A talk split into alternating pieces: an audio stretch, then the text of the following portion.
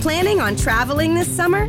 Make saving at the pump part of your plans with two times the fuel points from Harris Teeter. It's easy. Download your eVIC coupon, and for every dollar you spend with your VIC card, you'll get two fuel points. That's up to $1 per gallon on quality fuel at participating BP and Harris Teeter fuel centers. Download your eVIC coupon today and save money at the pump all summer long with eVIC and Harris Teeter fuel points.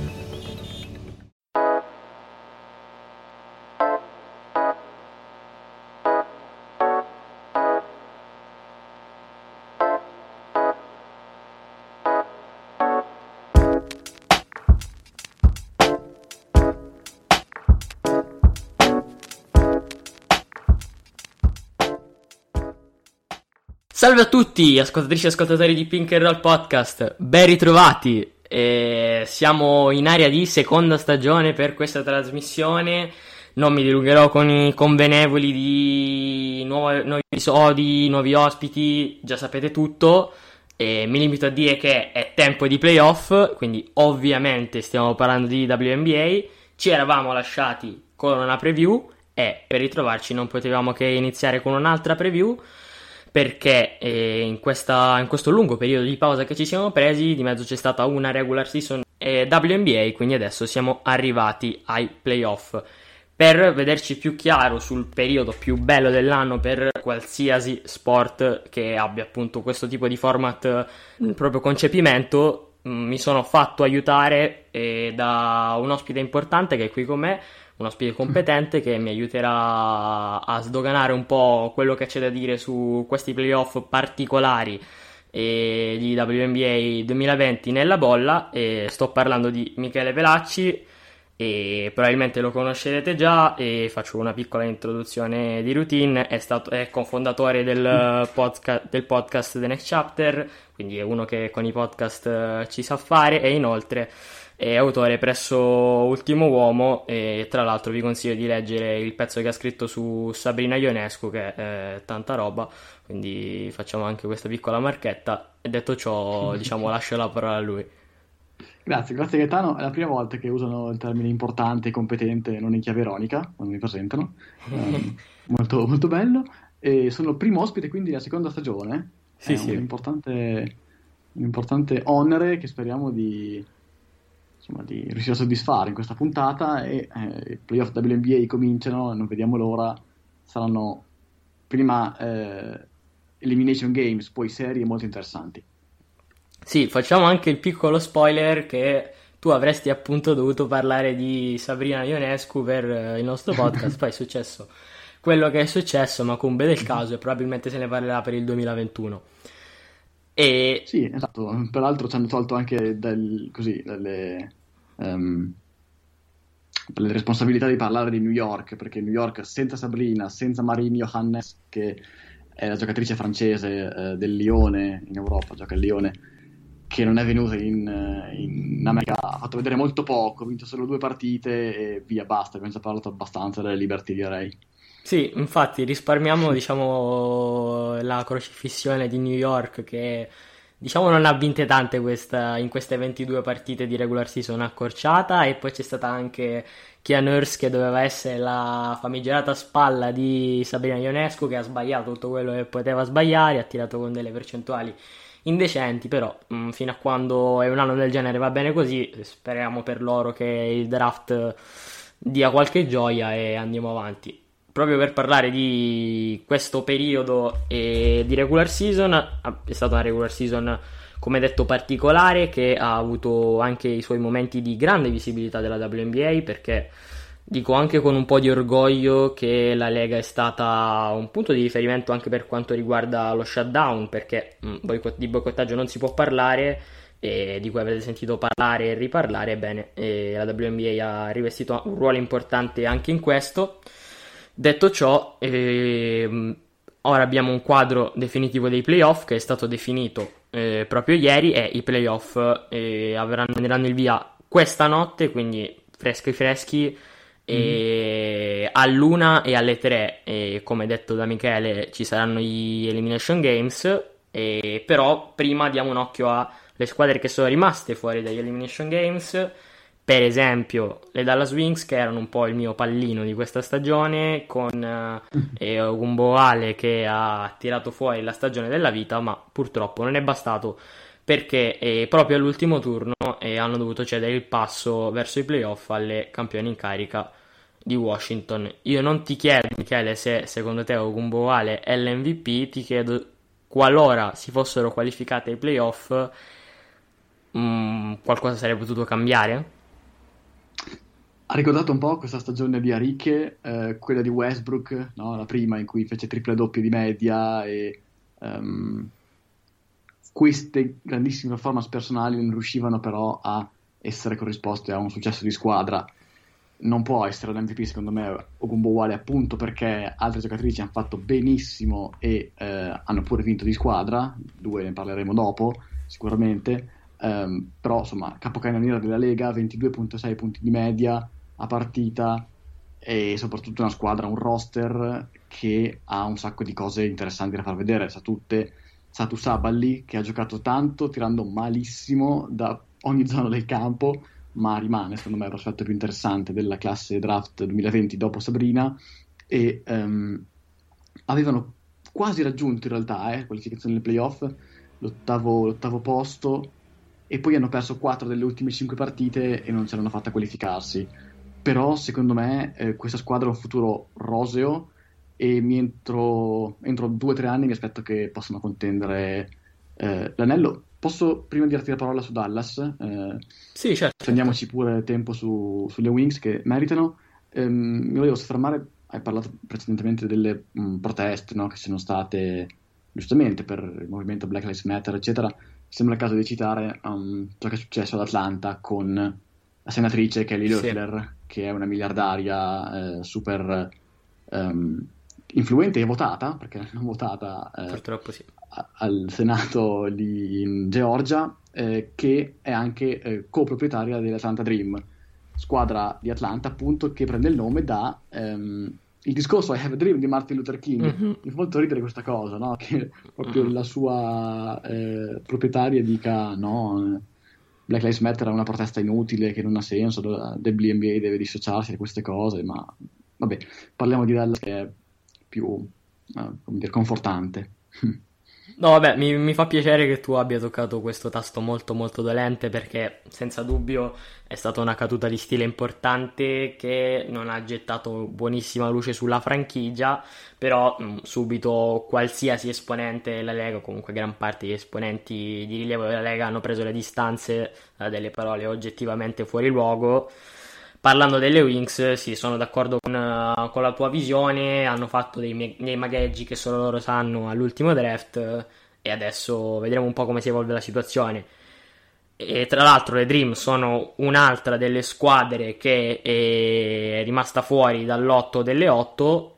E questo è un po' più prevedibile, anzi, forse me le sarei mhm. aspettate un po' meno competitive però molto è stato un po' influenzato dalla grande stagione di Shannon Carter. Non so se lei è la tua candidata principale per il Rookie of the Year, personalmente no, mm. però cosa no. vuoi dirci di lei e di Atlanta e magari anche due parole di Indiana che è, si è classificata undicesimo?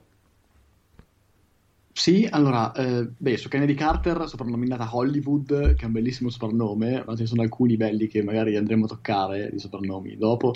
Um, tanta roba, ha fatto veramente benissimo, Texas A&M, eh, hanno da rookie molto positivo, se non che quando si è eh, rotta, eh, ha fatto un, chiamano minor sprain no? alla caviglia, sì. um, la squadra è un po' collassata con lei, eh, cioè 10 partite perse di fila, e soprattutto è mancato qualcuno che eh, la sopperisse dal punto di vista della presenza in campo, dei tiri che si prende. Eh, lei è una caratteristica di gioco fantastica e um, hanno uno dei candidati, eh, una delle candidate al premio di Most Improved Player of the Year, che è eh, Bethany Laney, no? che sì. da 5.6 punti partita è passata a una stat line tipo 17-5-4, una roba incredibile. Mm. E, um, ecco, a parte queste due note positive, c'è stato un po' poco no? per, eh, per, effettivamente andarci ai playoff, però anche qui una squadra sicuramente mm, on the rise che sentiremo parlare i prossimi anni. Sì, eh, mi prendo il mio spazio aneddoto su Carter che tu hai ben citato il soprannome Hollywood. Lei fu mm-hmm. quella che eh, la sera del draft WNBA alla conference eh, del draft, eh, cui ero lì collegato e chiamavano i nomi, c'era il presentatore che continuava a chiamare i nomi e puntualmente le giocatrici gentilmente si offrivano al, ai giornalisti Niente, arriva il turno di, di Carter, il giornalista chiama e nessuno si fa sentire. Era ovviamente una videoconference, è stato il draft in format eh, particolare che abbiamo seguito. Nessuna risposta.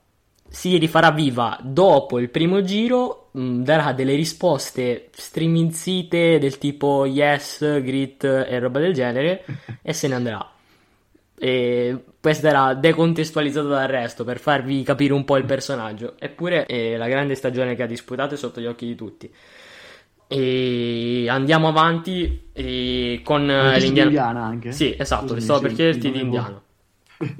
um, sì, Indiana, ricordo che nella puntata che, um, in cui presentammo il draft WNBA di Next Chapter, uh, parlammo di come Indiana si era un po' mossa poco sul mercato, non aveva fatto molto, non aveva ceduto né preso nessun free agent di livello.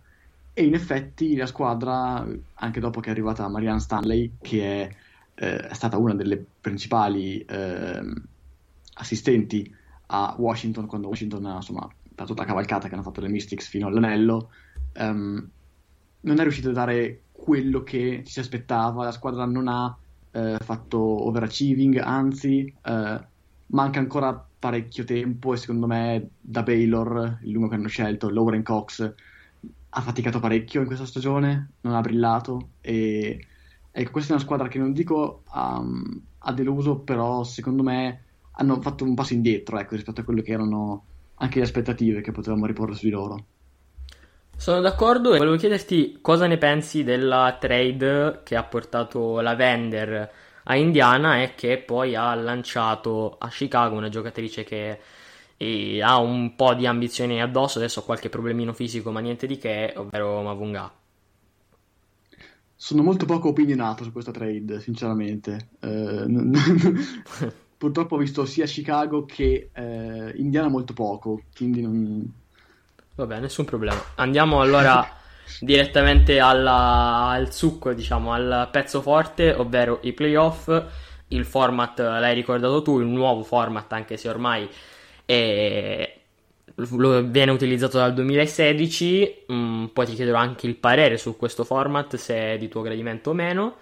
Le partecipanti eh, le elenchiamo subito e andremo a, ad attenzionarle una per una a partire dagli Elimination Game di stanotte e poi dalle altre quattro eh, seed più importanti che attenderanno gli sviluppi dei playoff, dell'inizio dei playoff più in là. E come detto, stanotte si inizia con Chicago che affronterà eh, il Connecticut Sun all'una italiana, mentre alle 3 italiane Washington sfiderà Phoenix. Gli orari sono un po' incompatibili con quelli delle grandi sfide i playoff NBA che si giocheranno nella notte, però se avete modo domani in giornata di recuperarvi le partite, potrebbe essere uno spettacolo che merita la vostra mm. visione. Poi il League Pass costa poco, quindi è super consigliata la, Assolutamente. la visione. Allora, iniziamo da eh, Chicago Sky e Connecticut Sun, che sono le prime due in ordine temporale.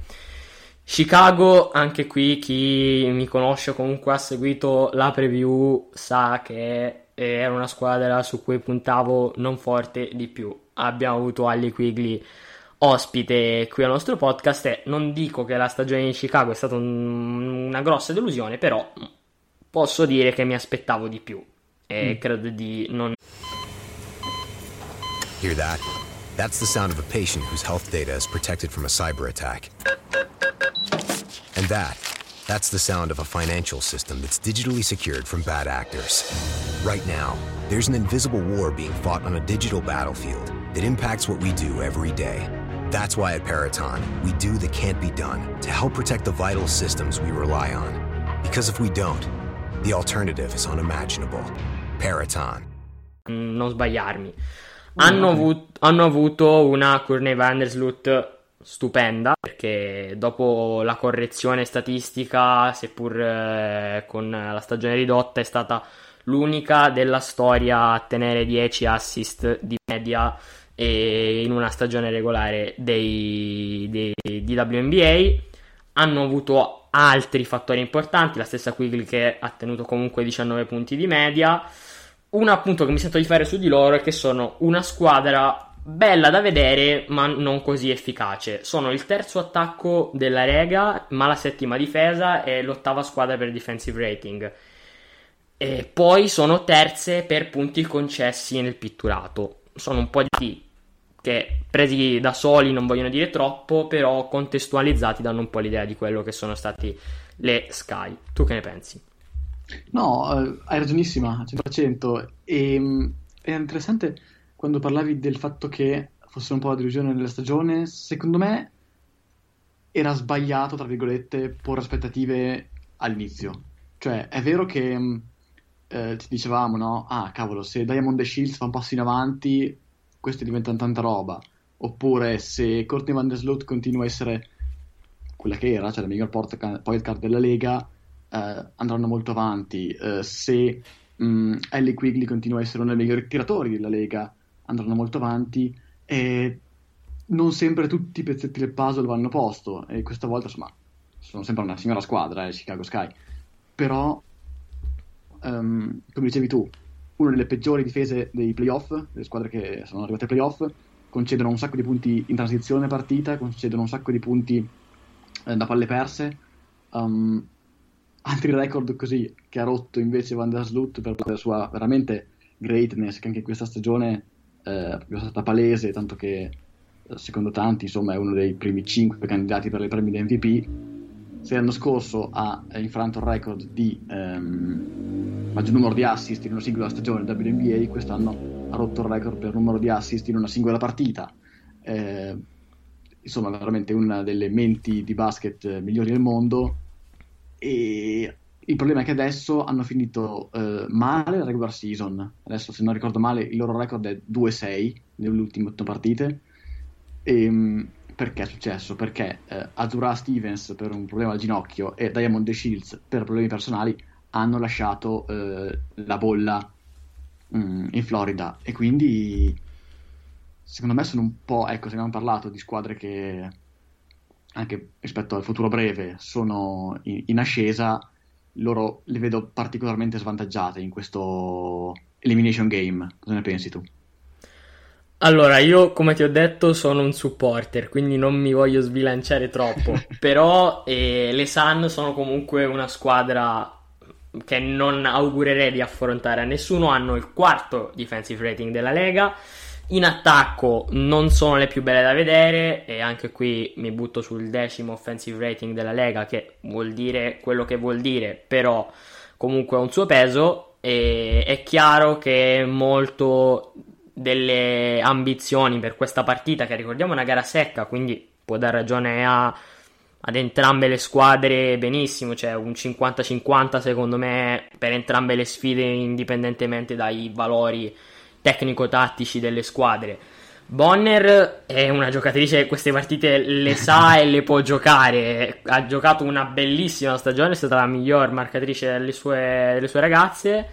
Ci sono le due Thomas e Jasmine e Alissa, che sono altre due belle pedine da mettere in campo, e vediamo. Mm, sicuramente Connecticut eh, non l'augurerei di affrontare nessuno, e soprattutto dopo una run come quella dell'anno scorso. Io, anzi, mh, mm, l'assenza di John Kell Jones è servita a responsabilizzare alcune giocatrici Vediamo, eh, sono 40 minuti, si daranno battaglia, sarà una bellissima partita, eh, non mi espongo più di tanto, diciamo.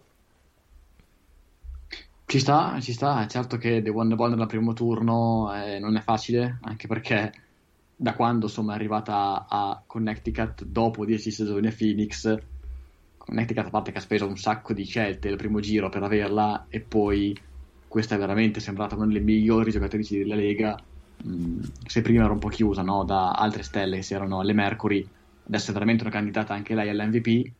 E l'ho, l'ho detto già un sacco di volte, ho detto, però cioè, mi sembra che per tutte ho speso bene, eh, questo termine. E, ehm, eh, John Quell Jones, però, una, mm, parlando di eh, Connecticut, è un'assenza che pesa. Certo, perché, eh, peraltro, è l'unica persona al mondo, una cosa che non sapevo, eh, facendo un paio di ricerche per questo podcast, ho scoperto che lei è l'unica persona, mi pare, non so, eh, però ha doppio passaporto Bahamas e Bosnia e Herzegovina. Sì, so sì, se... sì, sì, sì, questo è un aneddoto legato alle esperienze delle giocatrici in Europa che in qualche modo devono trovare delle agevolazioni per venire da questo lato e, esatto. ed essere un po' più agevolate col discorso burocratico, diciamo. Se non sbaglio anche Van der Sloot è ungherese. Sì, anche, e anche Quigley se non sbaglio. Uh-huh. Quigley sicuramente, Van der Sloot non, non ho la certezza. Sì, le due Thomas, dicevi, saranno importanti, fondamentali nella sfida eh, secca. E, detto questo, vedremo. La squadra è cambiata molto. Eh, De One Bonner ha firmato un contrattone. Ha già 32 anni. Non so il futuro loro com'è. Probabilmente è un po' più um, win now quando tornerà um, John Quayle Jones. Fammi dire l'ultima cosa su un'altra Jones. Sono un sacco di nomi uguali in questa squadra. Sì. Um, Brionna Jones, dopo una stagione da secondo quintetto dell'Eurolega, ha fatto bene anche in WNBA, quindi una, una, una giocatrice sicuramente che, che ha fatto bene, ecco. Sì, sì, assolutamente. Ti sbilanci con il pronostico oppure passiamo a Washington Phoenix? Secondo me vince um, Connecticut di una doppia cifra di punti, dai. Va bene, se succede ti vengo a cercare domattina. Detto questo, andiamo a Washington Phoenix, che è una serie anche questa da un sapore particolare. Abbiamo le campionesse in carica, senza le delle donne, senza Tina Charles, senza Natasha Cloud, tutto quello che volete. Hanno acciuffato la qualificazione ai playoff, come detto, all'ultimo, all'ultimo respiro, vincendo l'ultima sfida eh, della regular season e prendendosi l'ottava seed. Hanno disputato una stagione di alti e bassi, sono partite fortissimo, proprio con gli esordi che sembrava potesse riportarle se non ai livelli dell'anno scorso quasi. Ho letto dopo le prime due partite delle analisi mm, aberranti veramente che dopo due partite le davano già come una squadra informissima e tutto quello che volete alla fine si sono presi i loro playoff eh, guidate da Heinz Allen che è un'altra delle candidate per il Most Improved Player che si è preso sulle spalle la squadra e ne ha tenuti se non sbaglio 17 di media. O oh, giù di lì io mm, non avrei assolutamente scommesso su di lei come giocatrice che si sarebbe presa sulle spalle le Mystics in questa stagione eppure ha lasciato a bocca aperta un paio di analyst WNBA Dall'altro lato c'è Phoenix che non approfondisco subito perché prima voglio il tuo pensiero su Washington. Sì, mi è piaciuto molto il, come hanno sostituito Christy Tolliver, no? Con sì. Leilani Mitchell, che è questa guardia molto competente. Um, Ari Latkins e Emma Mesman hanno eh, giocato molto bene e avevano bisogno le Mystics di eh, un loro miglioramento, diciamo, di una loro presa di responsabilità, ecco. È un peccato perché, appunto, come dicevi tu, um, sono forse la squadra che ha risentito di più delle assenze per il Covid. Quindi Elena delle Donne non è andata. C'è stata anche qua tutta la polemica, no? se non sbaglio, con sì, sì, sì, le Players sì. Tribune, eccetera. Um, Tina Charles è asmatica, quindi non è andata. La Toya Sanders uh, non è andata. Mm. E poi mi è piaciuta, leggevo su The Athletic l'analisi di uh, Chantal Jennings su The Athletic. Sì queste ragazze qui hanno fatto una, uno stretch, insomma, un insieme di partite 2-13 in mezzo alla stagione. Cioè, una cosa che avrebbe ammazzato tantissime squadre e le aspettative playoff di tantissime squadre. Invece ce l'hanno fatta ad arrivare ai playoff grazie vin- alle 4 vittorie nelle ultime 5 partite e, um, e, mi sembra una squadra molto coesa, che muove bene la palla. Um, secondo me, allora, partono chiaramente sfavorite, adesso parleremo anche di Phoenix però, insomma, se consideriamo questo anno di crescita, no? per, um, in attesa che poi ritornino tutte le giocatrici più importanti, è un anno positivo comunque per i campioni in carica. Senza dubbio, e ci ha tenuto a precisarlo anche la stessa regina Elena che segue con attenzione le vicende delle compagne. Ha detto su Washington e poi chiudiamo il capitolo riguardante loro, ci colleghiamo solamente a Phoenix, volevo aggiungere che eh, tra la tifoseria e delle Mystics gira questa non so mi, come chiamarla ma è una cosa un po' particolare che c'è anche per la NBA ovvero che la MS Man che è una, assolutamente una mitologia in, in Europa si trasformi in playoff Emma quando arriva nel playoff. Ecco, questa diceria di playoff davanti ai nomi dei giocatori mm, ha un po' dato fastidio anche in altri ambiti. Io non, non lo so, l'anno scorso eh, la Messeman ha disputato dei playoff clamorosi, però eh, queste sono, diciamo, robe da tifosi, facciamo così.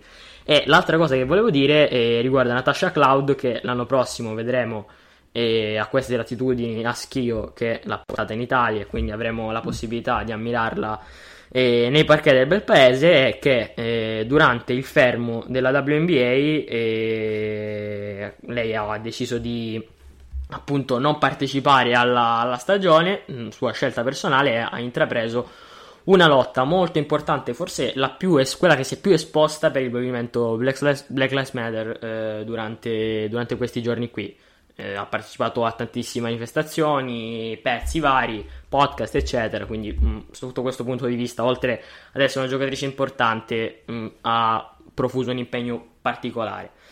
Andiamo a Phoenix, dove non mi azzarderò a proferire una parola su Diana Taurasi perché potranno uscire solo belle parole per me, quindi eh, sarebbe un giudizio assolutamente imparziale, cioè non imparziale. Mentre possiamo parlare di Dinky Smith e Brea Hartley, che sono state un po' le altre punte di una Phoenix che ha visto Britney Griner, la nostra amica Britney Griner, su cui, sulla quale avremo tantissimi aneddoti da raccontare, e lasciare la bolla per ragioni personali. E, mm. Allora, il gioco delle... di Phoenix si basa su una produzione che arriva praticamente Mm, per gran parte dai, dagli, dalle esterne. Taurasi, eh, Smith e Hartley. Come vedi Washington sulla difesa delle esterne? È una bella domanda perché se eh, Diana Taurasi e eh, Skylar Dingy Smith, parentesi, Taurasi per chi non conosce il personaggio è tipo il talento di Curry, Steph con la personalità di Patrick Beverly. Quindi esce questo personaggio incredibile che non si può non adorare anche per quello che fa fuori da pallacanestro, il podcast in cui eh, non era podcast, era forse una diretta Instagram con uh, Sue Bird e um, Megan Rapino in cui dice che lei proprio le rookie le sì, vuole sì, uccidere. Sì, diretta Instagram. Bellissimo. Sì, sì. Um, dicevo, insomma, queste due giocatrici hanno nelle ultime sei partite di stagione combinato per 41 punti e mezzo di media e 7 rimbalzi e 8 assist oltretutto, insomma sono una cosa eh, atomica. Purtroppo però Bria Hartley, se non sbaglio, ha ehm, abbandonato la stagione no? con un crociato eh, partito, quindi un'altra defezione importante per le Mercury che però secondo me se hanno una partita diciamo sopra la media di queste due, da Tarasi e Digny Smith se la caveranno in questo elimination game sono finite anche loro hanno finito anche loro la stagione um, col, con la freccetta in su perché hanno vinto 7 le ultime nove partite e sono rimaste competitive senza Greiner e Hartley. Um, sì, sì, assolutamente. Interessante anche. Vai, vai. Oh, we could, we could fly. This is your summer. That means Six Flags in the taste of an ice cold Coca Cola. We're talking thrilling coasters, delicious burgers, yes. real moments together, and this. Coke is summer refreshment when you need it most, so you can hop on another ride or race down a slide at the water park. Six Flags and Coca-Cola. Come make it yours. Visit sixflags.com slash Coke to save up to $20 on passes, plus daily tickets starting at $34.99. There's a highway that stretches across the 93 days of summer, where worship isn't offered to the sun, but to the smoking tire the S curve, and the spin turn. And if you ride it, make sure you do it in a Dodge Charger, Challenger, or Durango. Because on this highway, the lines being blurred are the ones between drivers and demons. Welcome to Highway 93. Dodge is a registered trademark. Mi concludi.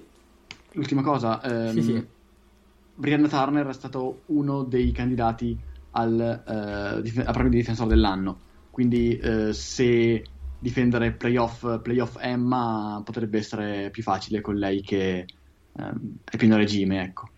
Ah, facciamolo sapere ai tifosi di Washington, mandiamo una comunicazione urgente perché potrebbe essere interessante. Allora, e... anche qui momento pronostico, avrei tantissime cose da aggiungere su Phoenix, ma lascerò parlare il campo e magari ne riparleremo più avanti. E quindi dimmi chi secondo te passa il turno tra le campionesse in carica o eh, la squadra dell'Eterna e tanti altri epiteti e aggettivi che non voglio utilizzare, mm. Taurasi. Però mi interessa quello che hai da dire su Phoenix, quindi mi raccomando, settimana prossima un podcast eh, con un ospite migliore magari. E... Vediamo, vediamo, vediamo.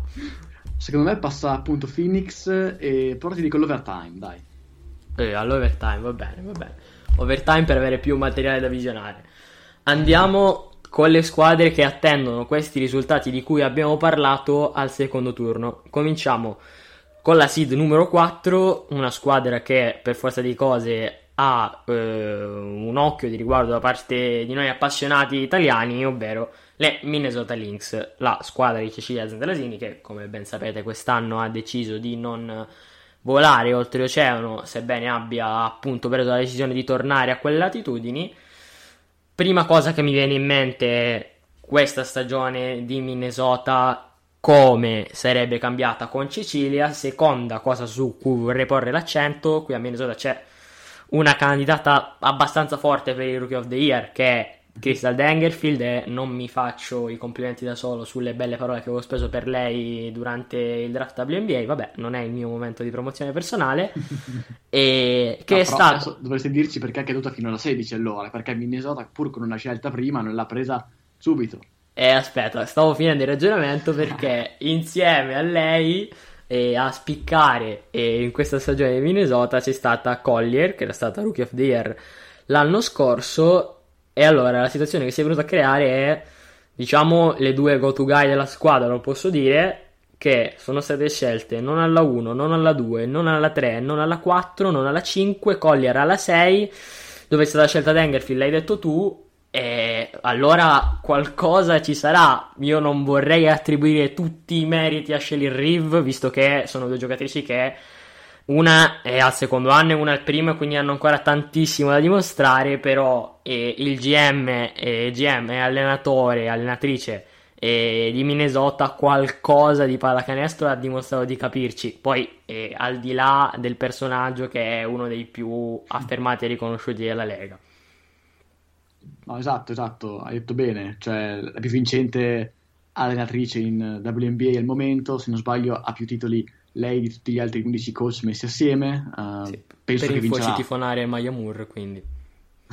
penso esatto, penso che vincerà a breve il terzo premio di allenatrice dell'anno. Um, la squadra aveva un sacco di potenziale l'anno scorso, uh, sicuramente trapelava questa cosa e quest'anno siamo entrati nella stagione no? con per esempio la rotazione nelle guardie piena di punti di domanda, uh, c'era Lexi Brown, Rachel Banham, appunto Kristen Dangerfield e Shanice Johnson che erano tutte lì in attesa di fare il passo effettivamente, no? Prendersi in mano la squadra e ha fatto questo look incredibile che ha tenuto medie eh, altissime, super, super, tanto che insomma nessuno, eh, immaginiamo eh, le scommesse, no? le quote all'inizio stagione, chi vincerà la Premier Rookie of the Year, al massimo ci si spingeva a dire Satu Saballi se non Sabrina, no?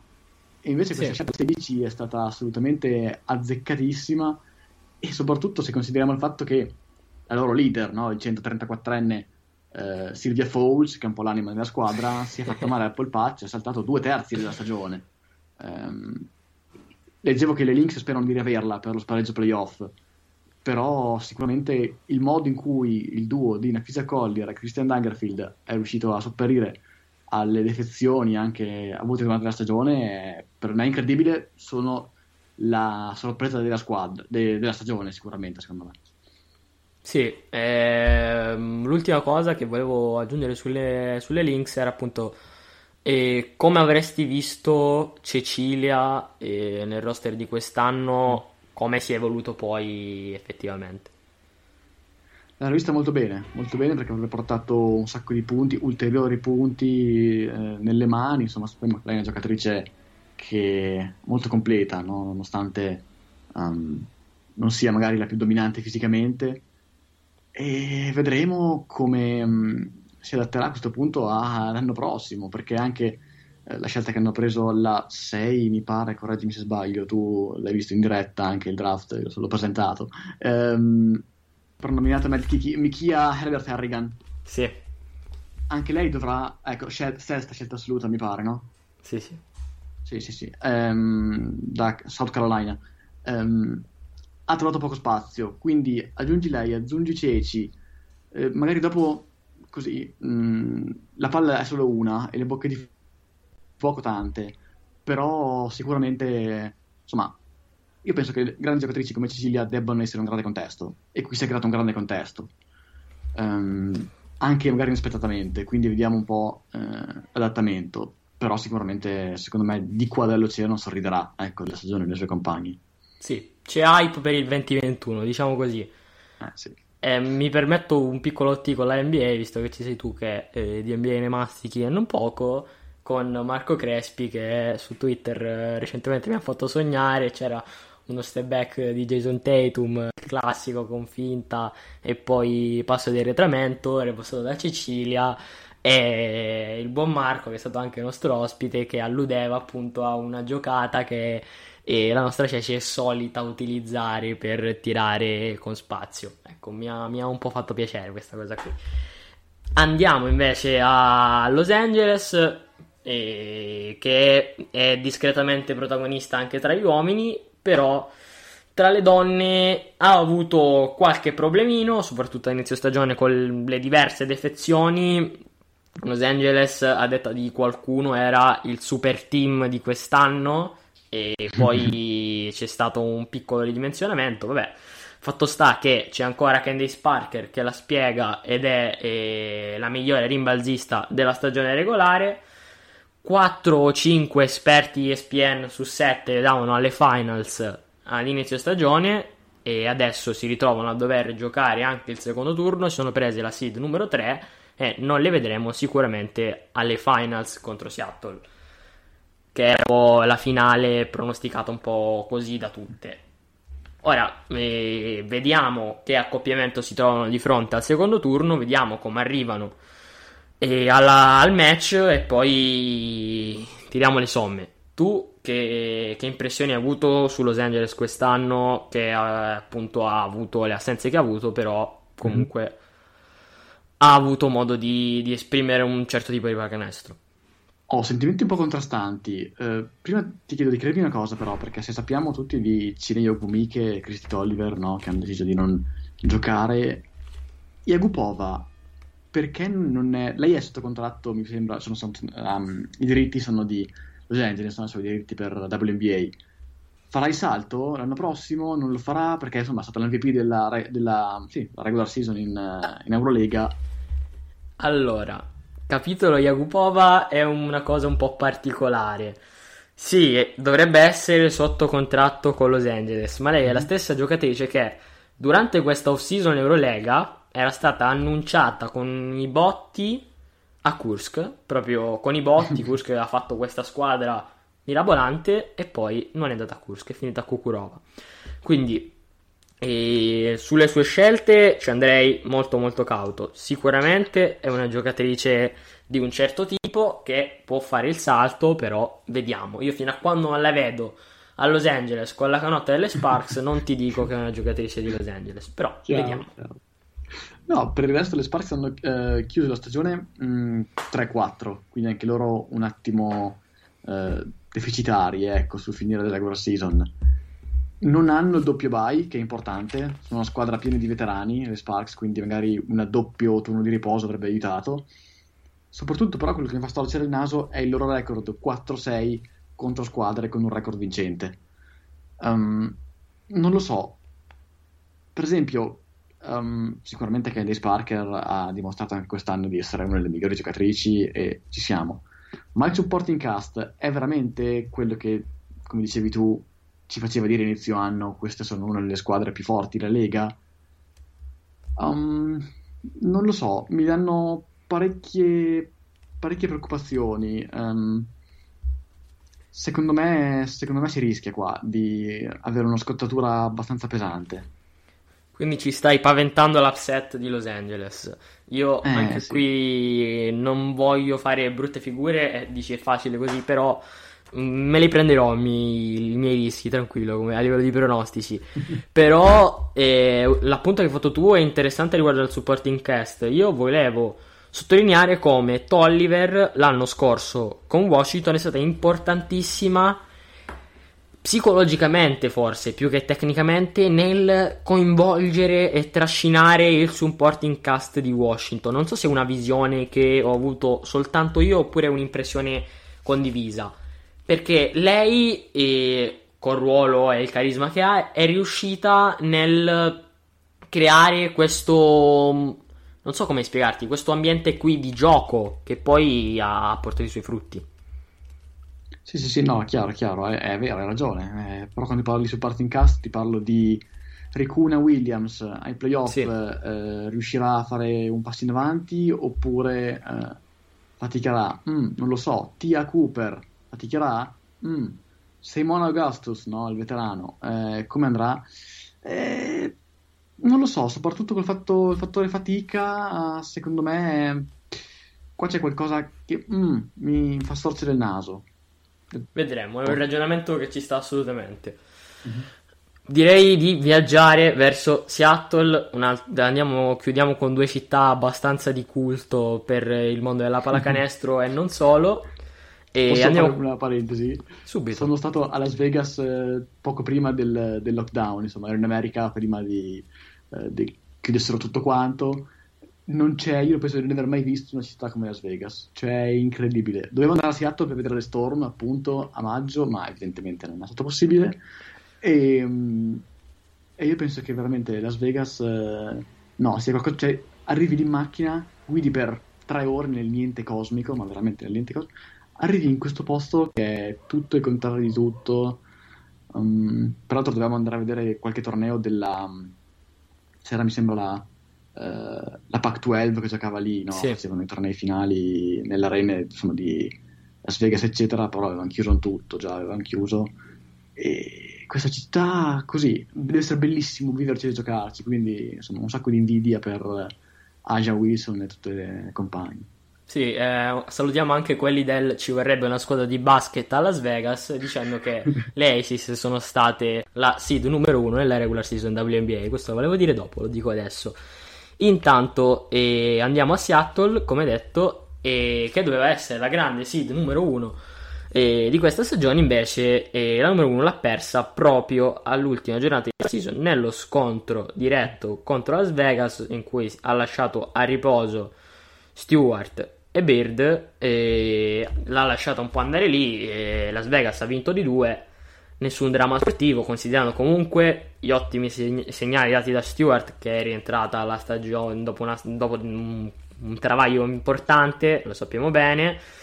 Supporto di Lloyd, sì. Eh, supporto di Clark, sì. Eh, Schubert bisogna vedere in che condizioni è, soprattutto nei playoff, però, sai, mh, mm, io, se sta bene la voglio dalla mia parte. Eh, Quindi mm, il coach di Seattle ha recentemente detto che non sembra essere nulla di grave, però il ginocchio è quello che ha dato problemi recentemente, quindi non saprei. Sicuramente se, se c'è io preferisco avercela che non avercela.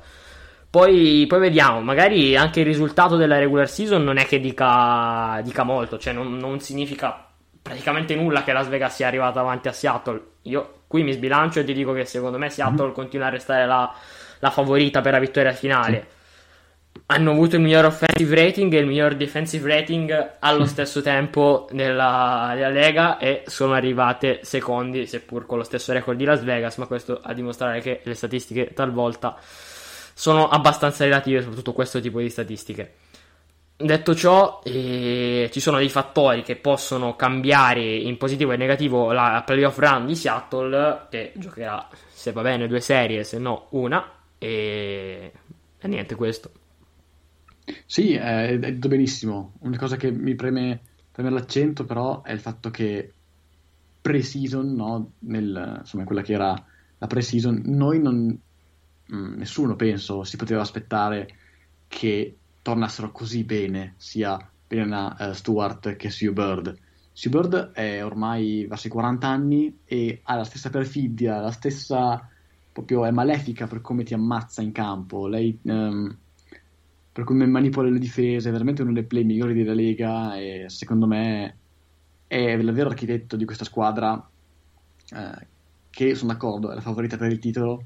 Brianna Stewart ha fatto una stagione di nuovo da simile MVP o qualcosa del genere, eh, una anche delle migliori difensori secondo me dell'anno, premio che forse io darei a una di queste compagne, una delle sue compagne a, a Seattle, Alicia Clark, uno degli esterni migliori della Lega, proprio un lockdown uh, wing, no? come si dice dall'altra parte dell'oceano. E, e, davvero sono curiosissimo di vederle. Io ho letto questo dato eh, nella preparazione insomma, a questo podcast e non ci credevo. Nella loro eh, fase iniziale, mi pare, della stagione, hanno vinto 9 partite di fila. Sì.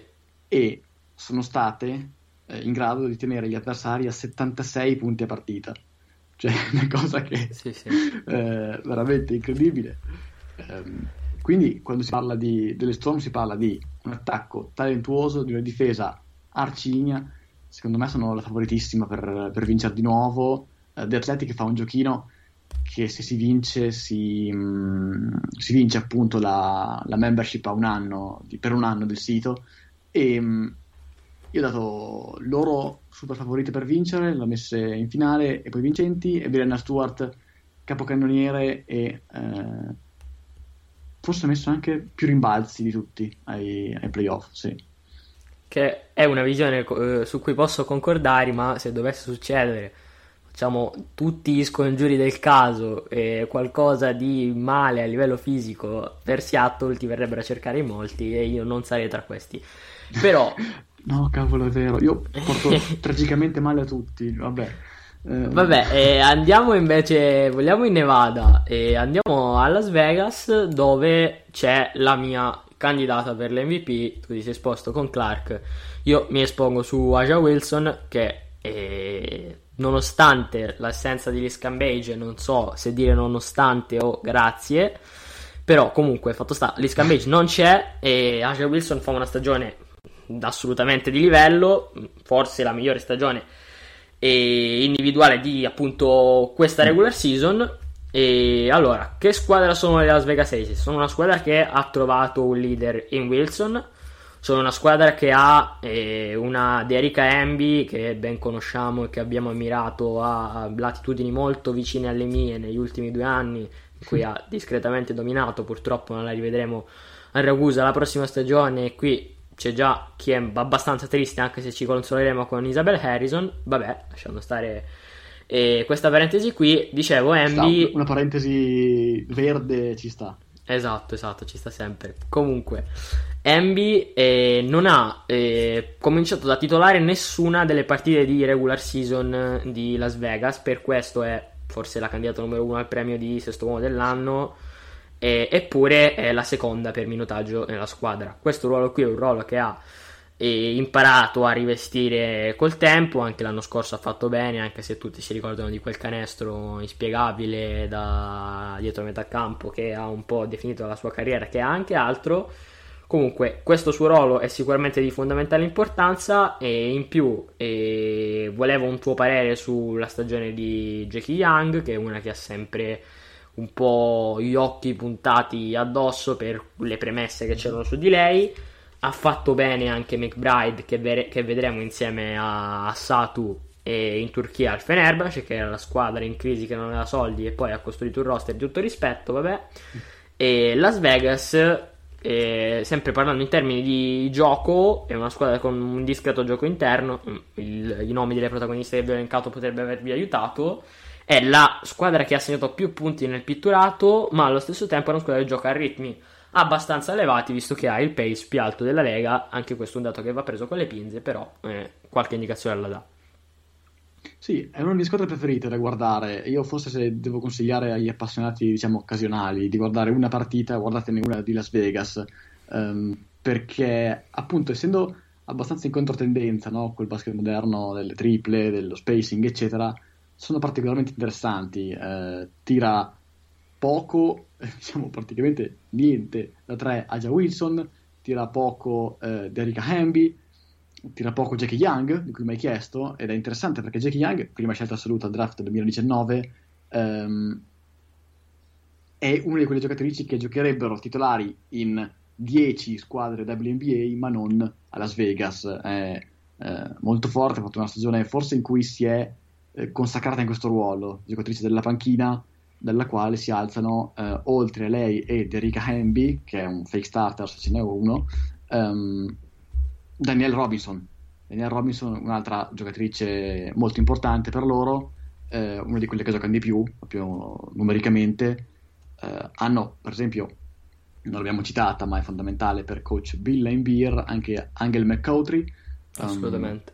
Um, oltre 14 punti di media partita, insomma, poi non so cosa ne pensi tu, però secondo me veramente quello che fa la differenza chiaramente è um, Aja Wilson, una veramente delle... Eh, secondo me l'MVP, diciamolo, eh, della, sì, sì. della stagione. Mi, su questo mi sono esposto e continuerò a farlo. Secondo me l'MVP, eh, nonostante la poca esperienza, non credo che si facciano problemi ad assegnargli il premio, vista anche la seed della sua squadra. Quindi, cioè, non, non, so cos'altro ti serve per dare un MVP a una giocatrice. Mm, esatto, esatto. No, leggevo anche un pezzo su.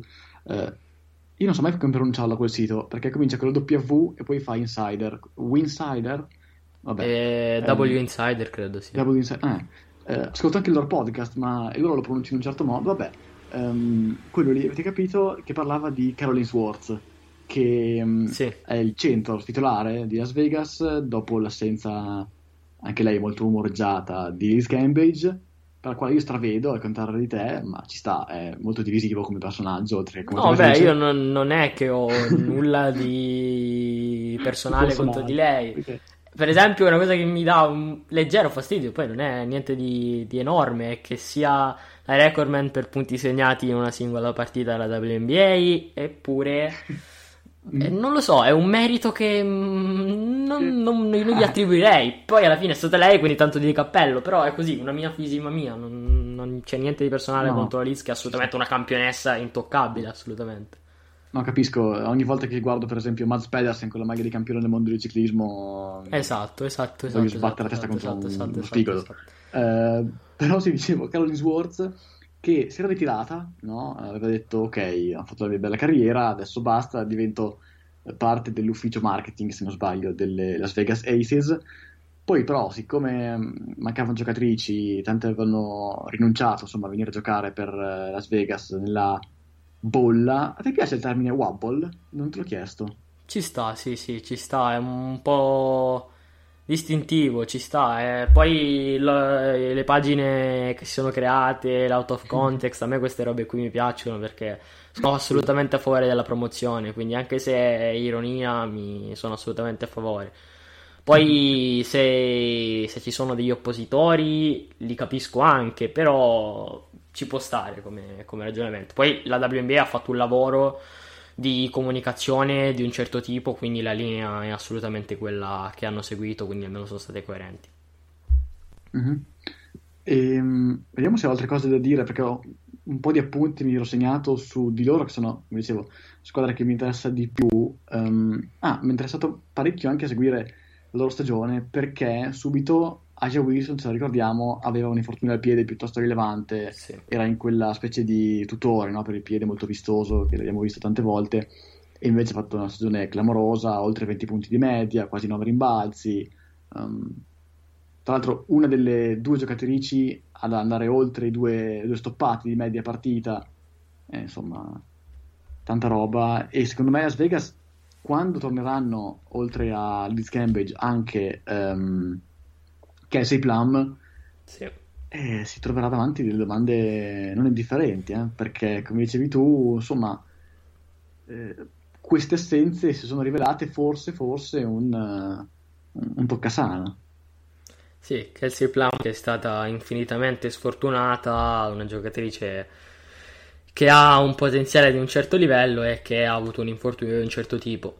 Mm, non sappiamo cosa sarebbe stato con lei o con Leeds questa stagione. Fatto sta che Las Vegas ha una squadra che se la gioca. Io spero che Chicago riesca ad arrivare così avanti da vedere una serie contro di loro semplicemente per il fatto che in panchina a Las Vegas, come hai detto tu, c'è tale Bill Lambier che con la città di Chicago ha qualcosa da ridire per altri motivi non legati alla pallacanestro femminile di un po' di tempo fa, però sai com'è, le sfide fra di loro sono sempre state divertenti, la prima soprattutto all'overtime, anche la seconda si è risolta all'overtime, quindi non mi dispiacerebbe vederle in una serie, probabilmente utopia, però vediamo come si evolve la situazione. Sicuramente abbiamo imparato dall'NBA che i playoff nella bolla sono all'insegna dell'imprevedibilità.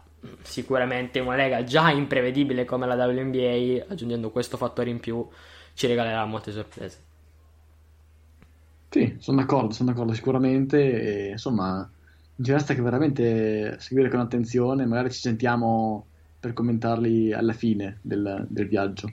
Assolutamente, ci risentiremo alla fine del viaggio e magari anche l'anno prossimo quando avremo Sabrina Ionescu tra noi che è un, un valore aggiunto anche a livello di marketing per questa lega e mi torna sempre in mente. Detto ciò, direi che per questa preview dei playoff è davvero tutto. Se avete qualsiasi altro tipo di chiarimento, non esitate a chiederci su tutti i nostri canali social. Potete anche insultarci per la bassa qualità della puntata e tutto quello che volete. Detto questo, saluto e ringrazio infinitamente per la disponibilità Michele Pelacci, che è stato il mio scudiero e altri termini che non mi vengono in mente in questo momento in questa preview. Grazie Michele, grazie alla prossima. È stato, è stato un onore, grazie mille e non vedo l'ora di tornare. Assolutamente, vediamo, anche noi non vediamo l'ora di riaverti con noi.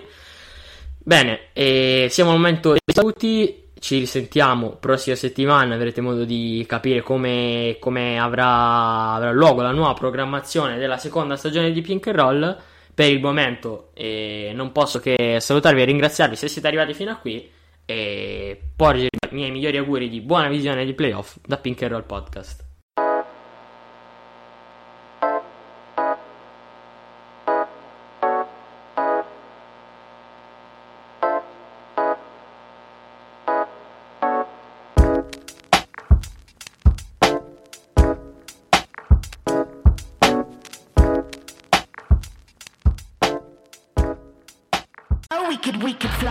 This is your summer.